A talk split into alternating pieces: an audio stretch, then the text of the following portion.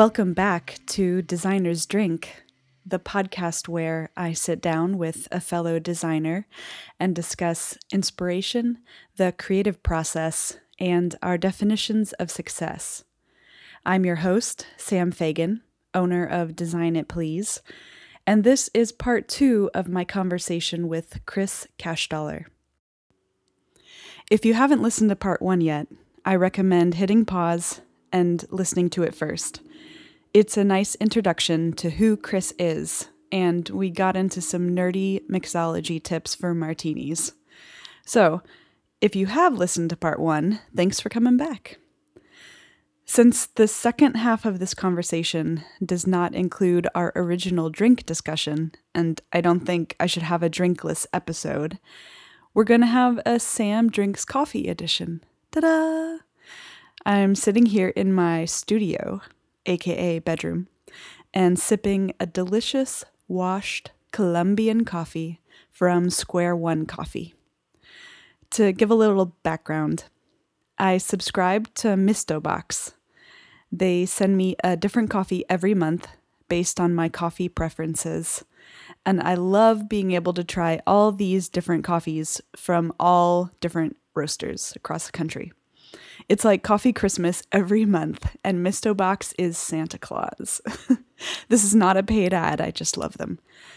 Square One Coffee is in Pennsylvania, Lancaster, and Philadelphia which is appropriate given that Chris lives in Philadelphia. So, Chris, hey, it's like we're drinking coffee together.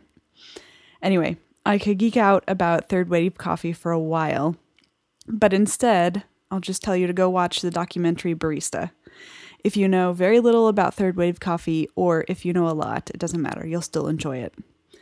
So, now let's get back to the conversation with Chris, and we start by talking about one of my design heroes. Enjoy.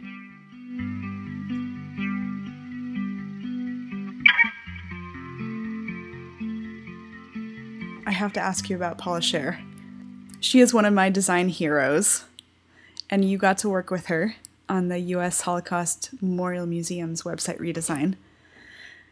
So, I'd love to know more about what that was like, because I know she surprised you with something that she said about um, how how strictly to follow the brand guidelines that were already in place. Sure, the you know the working together was basically a, an afternoon, but you know there was there was the need to have discussion about what her and Pentagram you know developed for the Holocaust Museum and how we were going to make it applicable in kind of a, a modern digital way. The conversation was surprising because what Paula said was I don't own the brand. Mm. You, as practitioners of and shepherds of the brand own the brand. You understand the brand. You know what's appropriate and what's not. Therefore, all I can do is provide you kind of guidelines, but it's up to you to kind of make it real, mm-hmm. to make mm-hmm. it live, make it live, and take life.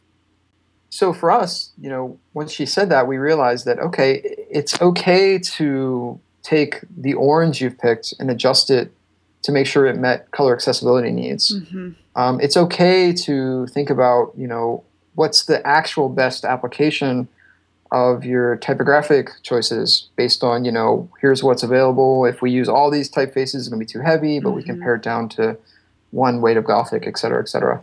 Um, so she was, she was, you know, basically saying, you know, you're the experts of your domain. What I provided to you is not permanent; it's malleable. Adjust it as you need to.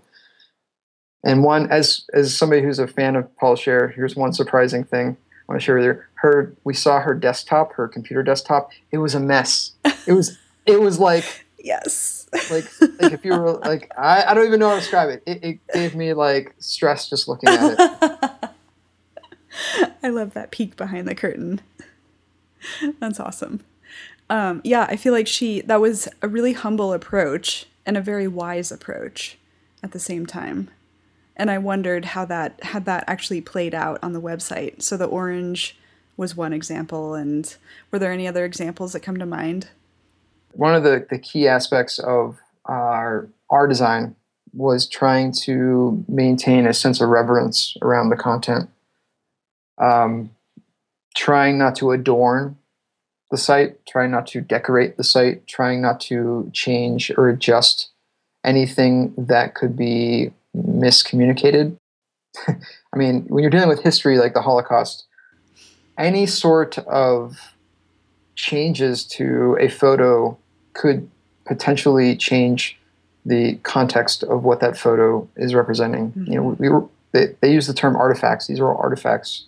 So if you say you have a photo of something historical that has occurred and you overlay text mm-hmm. on part of it, mm-hmm. you're potentially changing or or altering that photo and obscuring part of the photo mm-hmm. and and therefore changing how it communicates. So our design tried to be very reverent and, and respect the evidence, the mm-hmm. artifacts, so that there was never any question about you know what you were seeing and the difference between content and like artifacts and the site should just support everything instead of trying to kind of you know evoke some sort of manifestation of you know such a horrible event. Right.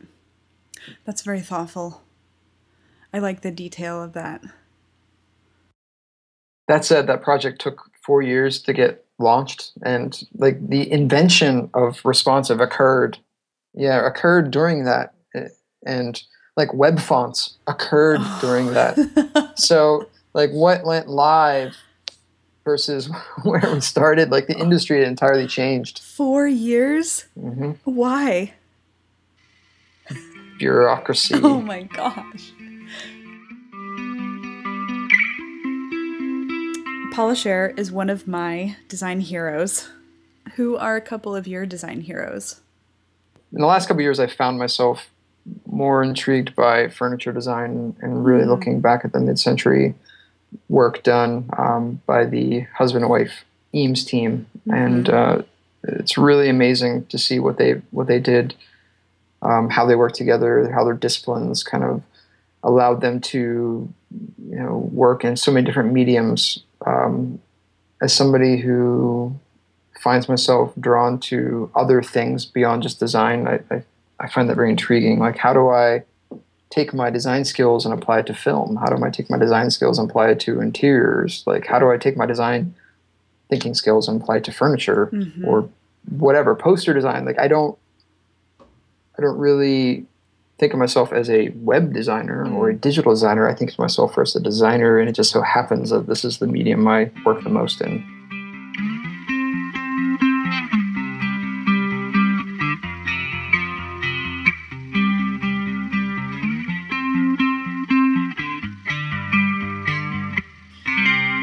Book should every designer read?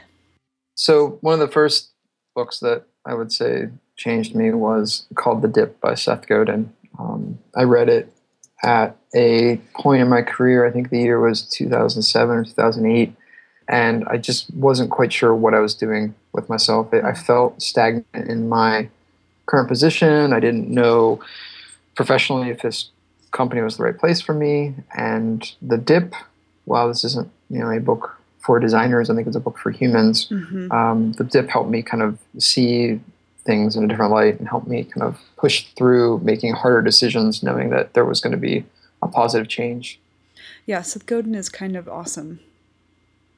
Yeah, he's he can kind of cut right to the point with certain things. And, you know, the dip is like a tiny little book. This mm-hmm. is no opus but the value I got from this tiny little book was monumental and really, really changed my my life mm-hmm. and put me on a different course. Yeah, I really liked Purple Cow that he wrote. Mm, I'll have to put that on my list. Okay, good. We'll swap books. Before you started your own thing, you were VP of Design at Happy Cog, and then before that, creative director. Um, you've done work for Ben and Jerry's, Harvard, Viacom, the, and the United States Holocaust Memorial Museum, and Zappos, of course. Uh, for a lot of us, especially when we're just starting, one of our markers of success is recognizable client names. And on top of that, you've won some Webby awards and other awards for your work. What is your definition of success? Success is a, a incredibly hard thing to define in this world where you have to market yourself, I can't avoid putting you know a lot of these these companies' names out there because that's just reality. Mm-hmm. Um, at the end of the day, you know, each and every one of those clients, we had a different experience working with them, and some good, some bad. Some I learned a lot, some I didn't. Um, but success is tough. Success when you are younger in life, when you are striving to win awards, when you're striving to work for that great agency or that great company or trying to get that specific client on your roster, success is, is easy. It's not easy to get there, but it's easy to see. It's kind of clearer. Mm-hmm. Today, in whatever year it is, 2016, as a guy who tries to keep the lights on, pay bills, mm-hmm. um, you know, take care of a nine year old and, and plan for, you know, having another child on the way, like success means something entirely different. Mm-hmm. Uh, you know, the success is, is being able to ensure that I have quality time in my life for things that aren't design related. Mm-hmm. Mm-hmm. success means being able to balance a workload that ensures that I don't have to miss out on important things in life. Success means being able to, you know, take my daughter to the movies or a, you know, soccer match and enjoy the time and not be like having to think about, you know, what's this client response going to be and mm-hmm. you know, there's there's a lot of time I've spent younger in my younger days endlessly working because that to me at the time meant I was on the path to success. Mm-hmm. But at the end of the day, you know, those are hours you don't get back. You know, when my daughter was really young, you know, I, I missed a lot of that stuff. And those are things you can never recover. And so today, success is having the ability to do work and um, be happy doing work I'm proud of, but it by no means defines success for me.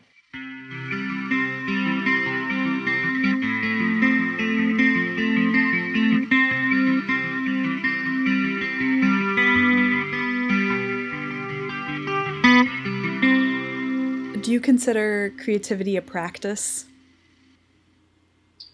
That's an intriguing question, and I think it's something that probably if you asked 100 people, you'd have 100 different answers. I do feel in some ways that creativity is like a muscle.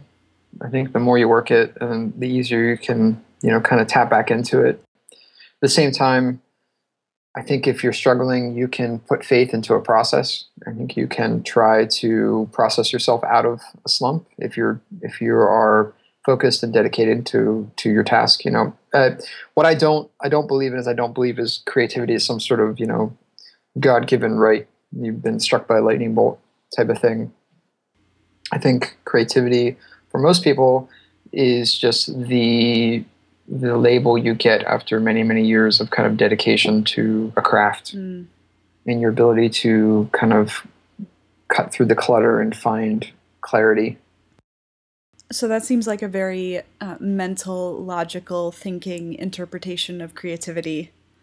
Is there ever a time where you feel like you aren't in control of your creativity? That something is something is coming upon you or moving through you and you're like where did that come from? I wish that happened more often. Maybe yeah. that's I, I i don't know. I think the the closest i can come to that is working through a problem. There was a time when i was working on a project and we were creating some comps for a web page and nothing felt right and I think inherently, if you are in the business of delivering work that communicates, you kind of know what's working and what isn't eventually. And if you haven't kind of exhausted yourself yet, you probably should push on. And despite the fact that you know the client meeting was the next day, and we already had the prerequisite kind of amount of work we needed to show the client for this initial kind of concept round, I pushed on because I just didn't feel like the solution was enough. And lo and behold, I found some clarity. Um, I came up with a, another execution, and that execution by far exceeded, you know, the expectations of the client and like nailed it right Mhm. like th- those moments happen but i wouldn't chalk it up to some sort of divine intervention it was just like i don't feel satisfied with this Mhm. and i'm gonna keep trying to make it better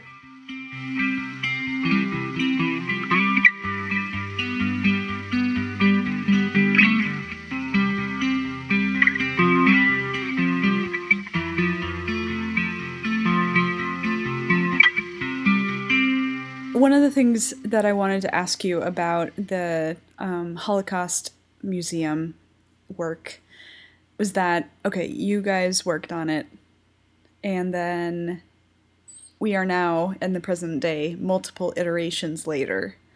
Why do you think they didn't go back to the same your your agency, your old agency? Why do you think that a, a business or an, or an organization moves on to the next agency or another agency or another agency.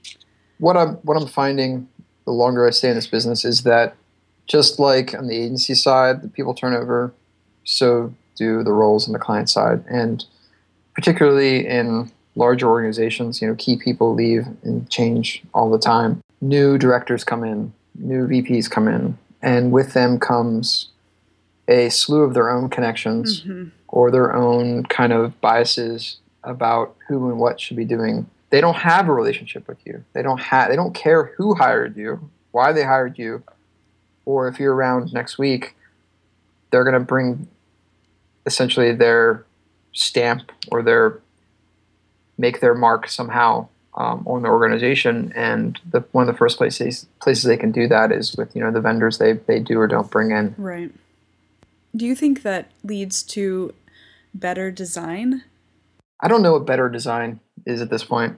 I think you know there's there's problems we solve. If anyone, if any executive is worth their title, they should be looking at you know how well is a problem being solved, or is it just you know is there work still to be done?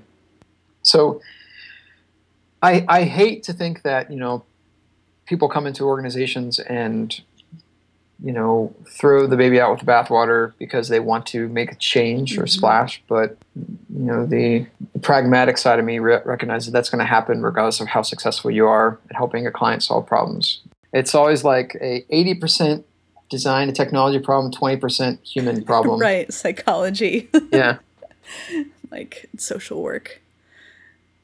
Yeah. what do you think that designers, what do you think that agencies need to be doing better or differently? Or differently and better?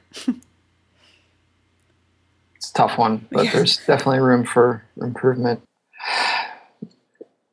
service industry is always going to have its common pitfalls which is not enough money not enough time you know maybe there is some new model that allows you to invest yourself emotionally to do service work but doesn't necessarily rely on having a single business owner at the helm. So SuperFriendly is run by dan mall. He'll bring together people to pitch for work little super teams.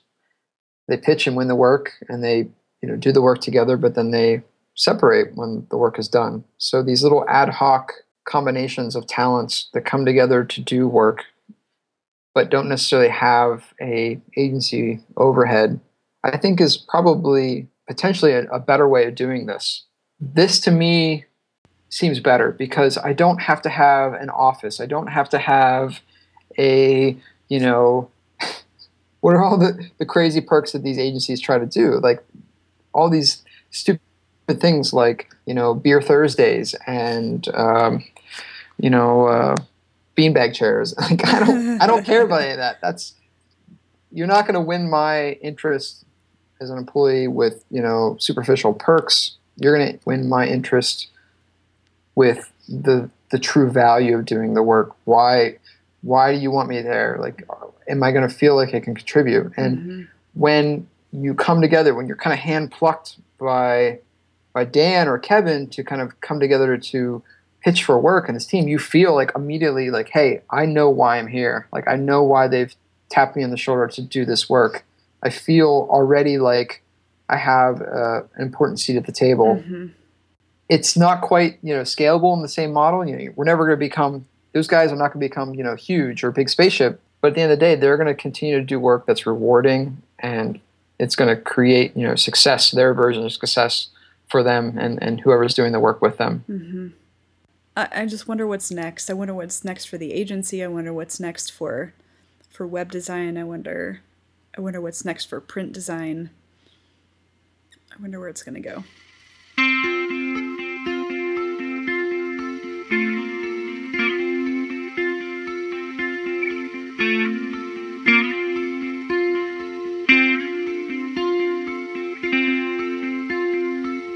What inspires you? What will always inspire me is not so much the people around me doing design work itself, whereas you know there's people doing amazing stuff, but it, to me that's kind of an endless funnel. Like there's always going to be people doing amazing work, and you can spend hours and hours and hours gawking over people doing great work, and inevitably what you do is you sort of get dissatisfied with your own self and worth, and and and I don't think that's healthy. And personally, you know what I what I find inspiring these days is is very offline. So it's kind of like chairs, right? So I I've kind of developed a passion for mid-century furniture and trying to hunt down and find, you know, good, beautiful, neglected pieces of furniture. That's a weird, different type of creative because it's design related. Mm-hmm. Um, if you've ever spent any time looking at mid-century furniture and, and kind of the whole atomic design um, craze that you know inspired a lot of this work at the time, not atomic design as in Brad Frost atomic design, but like the atomic age that um, kind of dictated a lot of this the style of of furniture in the 50s, thanks to Sputnik and the mm. blossoming space age. You know, that's that to me is kind of a, a safe haven for creativity where I don't have to feel like I'm going back to the same place everyone else is going back to. Like I'm mm-hmm. gonna I want to design a website and I'm gonna go look at other websites to design a website. I I don't really prescribe to that anymore. So I think by finding another outlet for design related thinking or design related inspiration or design related mm-hmm. hobbies is important. Mm-hmm. Um, some people, you know, make furniture. Some people paint. Some people draw. Uh, nowadays, I try to find beautiful old furniture and like refinish it. That's cool. I was driving my daughter to summer camp last year, and I found somebody who threw out seven beautifully Danish, beautifully designed Danish chairs that were neglected over the years, and uh, I loaded them up my car and we took them home and went through the process of refinishing them and getting them recorded, and now they're kind of like the centerpiece in my house, and That's it's also cool. just just a great story too because when you realize you know they're made you know 60 years ago by craftsmen in, in Denmark, and now they're getting saved mm-hmm. and used again. Like they're they're an heirloom. I'm gonna be able to pass down. I think it comes back to my point about what we do in the screen design being so so temporal but like here's something I've put time into mm-hmm. and I've invested time into that's going to last. Mm-hmm. Yeah. Yeah, I think for me, that story and however we, whatever method we use to convey that story, you know, some is more temporal than others, but it, that's temporal. But the story itself is what lasts and that's what the point is. Absolutely. Like I'll always be able to tell the story about how Paula Scher's desktop was completely messy. but like the website at the end of the day, it's going to be, you know, it's gone. Most of it's gone already and it's going to be gone forever. Mm-hmm. You know, I think I have some screenshots, but yeah, and Wayback Machine probably has. Yeah, right. but it's so what what's going to survive is our our memories of the experience. And you know i'm thankful to have a lot of those um, you know doing the work i've been i've been doing. Um, but it's it's important i think to have a balance. I think it it makes me feel more well-rounded. And i don't like to use the word creative because i don't think creative is a is a is a adjective we should describe people mm. as. But it kind of taps into I think more of the core me mm-hmm. when I mm-hmm. know I have this other thing that I do that is to me creative and fulfilling, but doesn't necessarily have to do with what I do, you know, for work.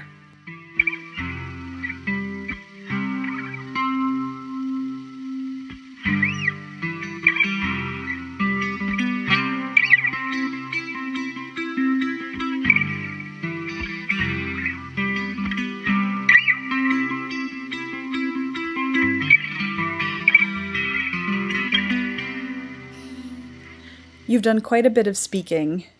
Did you set out to do that? Or how did you break into that?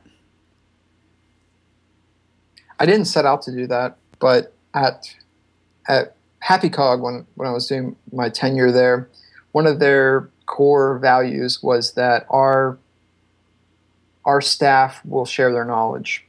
So I was thankful to have people around me who were willing to shake me out of my lack of experience or lack of initiative to, to find these experiences and, and put me in front of people that, that knew I could do this. So you have to get comfortable presenting in front of people. It's either your colleagues, your coworkers, mm-hmm. or your clients. And if you're comfortable talking about the work you're doing and creating, mm-hmm. chances are you're you're comfortable talking about it in front of your peers. So for someone who wants to get into speaking, how do you think they should do it? I would look for local organizations. Like, for example, here in Philadelphia, we have a couple always hungry for people who want to share. And so that would be the place I would start. Start, you know, start small. You don't mm-hmm. need to go out and try to submit to Event Apart or How Interactive. Just think about what's in your own community. Mm-hmm. Like, make connections to who you are local with, make connections, and and share your story. You know, one of the good things about um, the last firm I worked for is you know the the owners they were they were always saying to the staff, you have something to share. You just may not know what it is, but it's valuable. Mm-hmm. And so we, you know, your your effort is to just kind of like chip away at the the block of granite and mm-hmm. figure out what that is because everyone has their experiences. They know, you know, they they've done things, but it's just trying to figure out what you want to say and mm-hmm. share. Yeah, I like that too. Yeah. That's part of my philosophy. Is that we all have something to share, something to contribute. well, I hope so because I think you know in this in this shared community, right? Uh, we we shouldn't be scared to contribute. Mm-hmm. So th- I'm saying this. I need to take this advice for myself too. we all need to take that advice and I, I'd recommend becoming a business owner, even if it is for a short amount of time, to feel what it's like to be on the other side of that, uh, mm-hmm. uh, especially for designers. I've seen a lot of designers who want to just do their craft. I'm I don't care about anything else. I just want to do my work. I'm mm-hmm. good at the X, mm-hmm. and I want to mm-hmm. be I want to do X.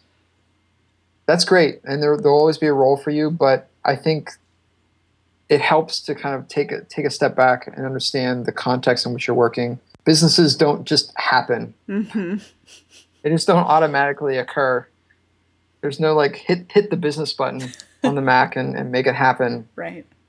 And I think the more you understand the bigger picture as a practitioner, the more kind of empathy you'll have for people who run businesses, mm-hmm. who are trying to help you be the practitioner you want to be. For all of us, you know, there's we need more empathy in the world. We're mm-hmm. not just talking about design in general, right. but um, but I think you can definitely start start local, act global, right, and mm-hmm. start with mm-hmm. your own practice and think about you know what gives you the ability to to do the work you're doing on a daily basis. Yeah, it's really, really, really easy to be judgmental towards people when you have no experience in their shoes. Right.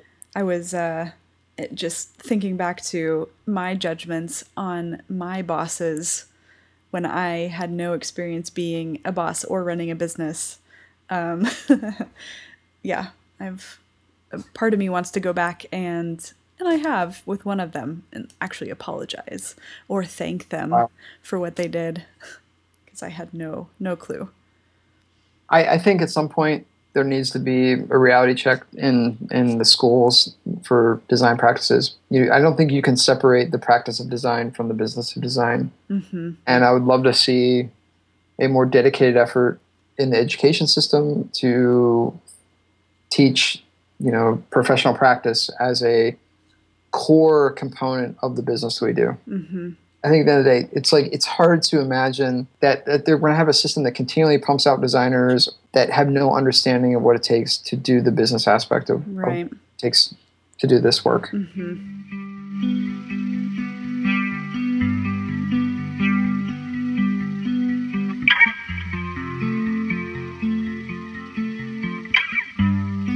Where can we find you on social media? I am active sporadically on Twitter at ccashdollar.com, uh, on Instagram at cashdollar. That's probably the best place to find me until I can spread my wings a bit more and get Cash Dollar Design off the ground. Uh, my website, chriscashdollar.com, is a great place to just kind of check in to see if I've done any great talks like this or have any upcoming speaking events and what's happening um, there. You can definitely tap into my social calendar, limited as it may be. Yeah, and he has some good things that he's written about listed on his website, so go check him out. Make sure you check out the podcast notes at designersdrink.com. Thank you for listening. If you know of a designer who I should have on the show, or a question or an issue that you want discussed, shoot me an email at sam at designitplease.com. And if you love this podcast, Share it with a friend. Subscribe to it. Rate and review it. Everything is wonderful. Here from Austin, Texas, and Philadelphia, Pennsylvania. Signing off, Designers Drink. Farewell. Awesome. Thanks, Sam, for having me. Thank you, Chris.